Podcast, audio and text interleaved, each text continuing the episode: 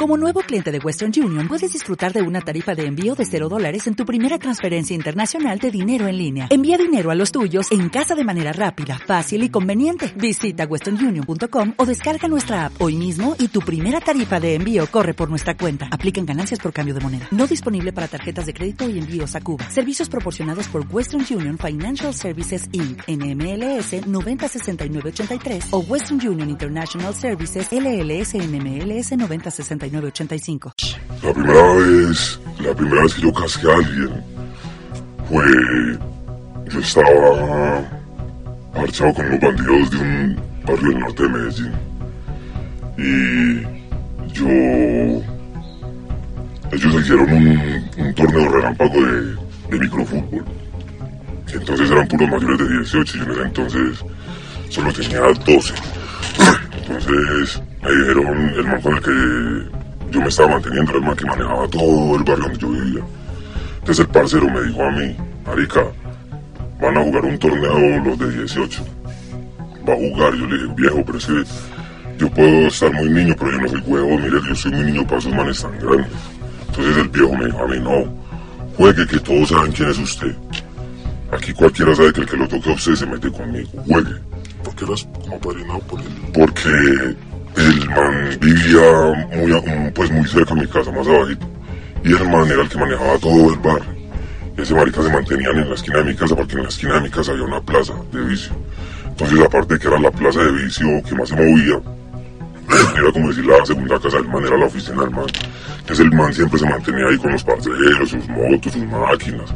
Sus máquinas me refiero a esa revólver, la máquina revólver, esas pistolas.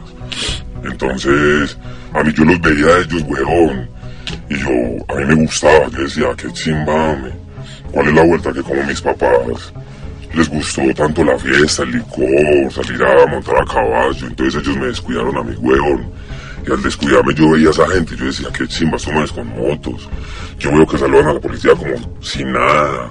Mantienen fumando. Entonces yo nada más con verlo fumar, yo decía, qué chimba fumar. Y estos manes trabajados como pasan de bueno, como dicen de chimba, yo quiero ser como estos manes, huevón. Y entonces tuve la oportunidad de que el man una vez me hablara y me dijo, venga, me la moto. Y yo me parece darle la moto al man, huevo. Y la, y la de la moto, y chimbe, le quedó una chimba, y el man me dijo, lo puedo seguir para que me la de la moto, y yo hágale. Entonces el man cada dos días me decía, parcero, venga, láveme la moto. Entonces un día me dijo que sabía manejar, yo le dije, no, yo no sé manejar. ¿Y la felicidad tuya, mi imagino? Claro, la felicidad mía, porque yo ya estaba despegando y quería hacer, o sea, estaba haciendo lo que yo quería hacer. Entonces, el man de cierta forma empezó a padrinarme porque yo le copiaba mucho, yo le corría, yo a toda hora le salía y para lo que fuera. El man empezó poniéndome a hacer mandaditos, guárdeme ese revólver, ya me salió la marihuana allí, tráigame esa pelada, me enseñó a manejar moto. Entonces al yo de sentirme patrocinado por el man, el día que él me puso a jugar ese partido con esa gente mayor, yo dije, pues sí, que hijo de putas. Este piro me patrocina a mí, todo el mundo sabe que este man es el que manda todo este bar. Si a mí me tocan, pues se me tenés con él. Entonces yo me metí a jugar el partido. Y en medio del partido, uno de los más altos, por cierto era uno de los más altos en estatura, se me paró al lado y me dijo, no te voy a copiar de nada, pirobito. Y yo lo miré riéndome porque yo pensé que el man me lo estaba diciendo no más por decírmelo. Charlando. Sí, así por mariquear, como por asustarme, como por meterme terror. Pero, ah, yo simplemente empezamos a jugar, yo jugué con los maricas y parchados en uno de los de los de los torneo era, era un torneo de un solo día era un torneo jugaban quiénes solo bandas de, de Medellín pero bandas del norte estábamos haciendo una paz porque había mucha violencia en eso yo apenas estaba incursionando en el mundo de la, de, la delincuencia porque todavía está muy cachorro pero yo me mantenía solo con bandidos solo con bandidos yo no me mantenía con gente buena solo chicas malas y manes que lo apretan. ¿Eso era la época de Pablo? Sí, estaba, sí, junto a Pablo Escobar estaba vivo. Entonces, a mí me ponen a jugar el man. En una de las jugadas me pasan el balón. Y el man me aborda y yo tengo el, el balón en el pie derecho. Y yo estoy apoyado en el pie izquierdo. Y el man me cae al pie izquierdo, al pie de apoyo, pa. Y me daña el tobillo. Entonces a mí me sacan semi cargado de la cancha llorando, pues yo un niño de 12 años. Y cuando me sacaron, resulta que me subieron para las tribunas donde estaba el parcero, el viejo que yo le digo. Pero el novio, yo estaba con otros parceros ahí hablando de chimbadas y el novio, entonces cuando yo llegué llorando, yo le mostraba yo a mi viejo a lo que me hicieron. Entonces él, se mandó las manos a la cabeza y me decía, uy, ¿qué le pasó? ¿Quién le hizo eso? Entonces yo le, le mostré, ya fue fulano. Y le dije la chapa del man. Y él ahí mismo me dijo, ¿qué quiere hacer? Y yo le dije, yo quiero matar a esa gonorrea. Yo nunca en mi vida había matado a alguien, yo sí había cogido muchas armas, pero yo nunca había hecho la mal hecha. Le había disparado Yo había disparado al aire y a, y a la tierra y para sentir el rigor y la adrenalina de una máquina, pero yo nunca había disparado ni siquiera a un animal. Yo hacía al aire para sentir el, el polvorazo, pero nada más. Y ese día, huevo, yo en medio de mi rabia, yo ya parchado con tantos sicarios, yo dije, yo qué hijo de puta, yo lleno de rabia y indignado, ese marica me tocó el, el honor ahí, porque sabiendo que yo era la ñaña de semejante animalote. De 12 años. Sí, así venía a atacarme y hacerlo de gusto, entonces yo dije, no, la chimba. Entonces cuando mi viejo me dijo, ¿qué quiere hacer? Yo le dije, yo quiero matar esa gonorrea. Entonces él tenía un 38 en la cintura, en la parte trasera. Y sacó el 38 y me lo puso en las manos así puestas a la, a la brava y me dijo, vaya pues pero no se me vaya a echar para atrás, que si usted se me va a echar para atrás, ya, ya lo mató usted aquí en esas escalas. Y yo mismo me paré y le dije, no, es que yo lo que quiero es matarlo, y fui a arrancar a ir a bajar al, donde el man, donde el man estaba a la cancha, y en esas el, el me jaló la camisa y me dijo, venga, ¿qué va a hacer maricón? ¿Qué va a hacer? Y yo le dije, ¿cómo que qué voy a hacer? No le estoy diciendo, le voy a matar hasta los pelos, hasta gonorrea. Y él me dijo, sí, ¿cómo le vas a dar? Y yo le dije, se lo voy a meter todos en la cabeza. Y él me dijo, no, le vas a pegar uno solo. Se lo vas a pegar bien pegado, no vas a ir a vaciárselo a la loca le vas a pegar uno solo y cuando él caiga, te le arrimas y le hacer el resto. Pero no se lo vas a hacer a lo loca, espera lo que caiga. Y yo, ah, bueno, y así fue, cojeando, me metí para la cancha, mientras que yo entraba a la cancha, los otros jugadores que habían, que me veían entrar con el arma en la mano, ahí mismo se salían de la cancha, el huevón asustado, me miran como, ay, gonorrea, miran a este, y yo para adentro, la chimba, yo es por el que voy.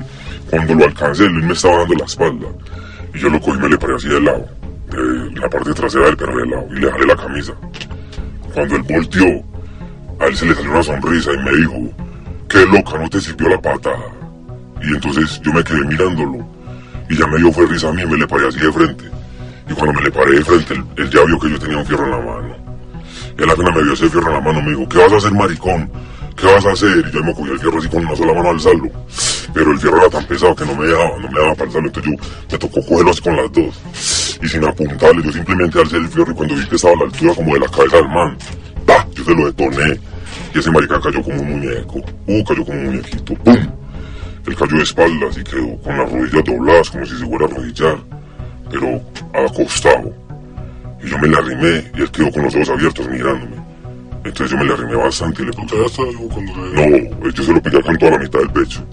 Entonces cuando se lo pego el man cae y queda así boca arriba con las manos abiertas, así como Cristo, mirándome con los ojos abiertos. Entonces yo me le arrimo y me agacho y le pongo el tubo, el revólver en, toda la frente. y cojo el revólver con las dos manos y volteo la cara para no mirar. Simplemente se lo recuesto así en toda la frente y me volteo. Y ¡pam! Le, se lo vuelvo y se lo sueno y cuando volteo el man ya está mirando para allá yo pillo los sesos del man en toda la tierra, huevón. Entonces yo ahí en un microsegundo pienso en si tengo miedo y no. No tengo ni chimba de miedo. Yo siento es como la adrenalina y las ganas de soltarle los otros cuatro, huevón. Entonces yo así como todo tembloroso, cojo así con la mano izquierda y lo cojo así en la cabeza, del pelo, y lo volteo para acá para que vuelva y me mire. O sea, yo quiero mirar cómo está, pero quiero como verle la cara de frente al hijo de puta. Y vuelvo y se lo pongo así en toda la cabeza y le suelto los otros cuatro. Pero para esos cuatro sí me quedé mirando. Pa, pa, pa. Cuando ya él quedó otra vez mirando para el otro lado, pero ya la cabeza le quedó vuelta a mierda ese marica. Entonces yo me paré aturdido y ahí sí con la adrenalina estaba ya temblando. Cuando yo volteé a mirar, la cancha ya estaba vacía. Solamente había una persona y era mi viejo gritándome así con las manos alzando. Te vas a quedar allá, marica, te vas a quedar allá vení, vení. Entonces yo salí cogiendo así, medio trotando al, al cojeo. Y ya me cogí, me cargó y me montaron en una calima. Me llevaron para la casa del man, me quitaron la ropa y me acostaron en una silla boca arriba en un patio. Me vaciaron una botella de ron en la cabeza y mientras que me vaciaban la botella de ron, me pusieron a fumar un bareto. Y él me decía, a partir de ese momento usted queda bautizado, a partir de ese momento usted trabaja para mí, usted ya mató al primero, Usted ya de aquí para arriba hace lo que sea. Usted puede ser el rey, del mundo si le da la gana. Lo que, sí, lo que sí tiene que ser de aquí para arriba es que usted trabaja para mí y usted ya es un sicario en Medellín.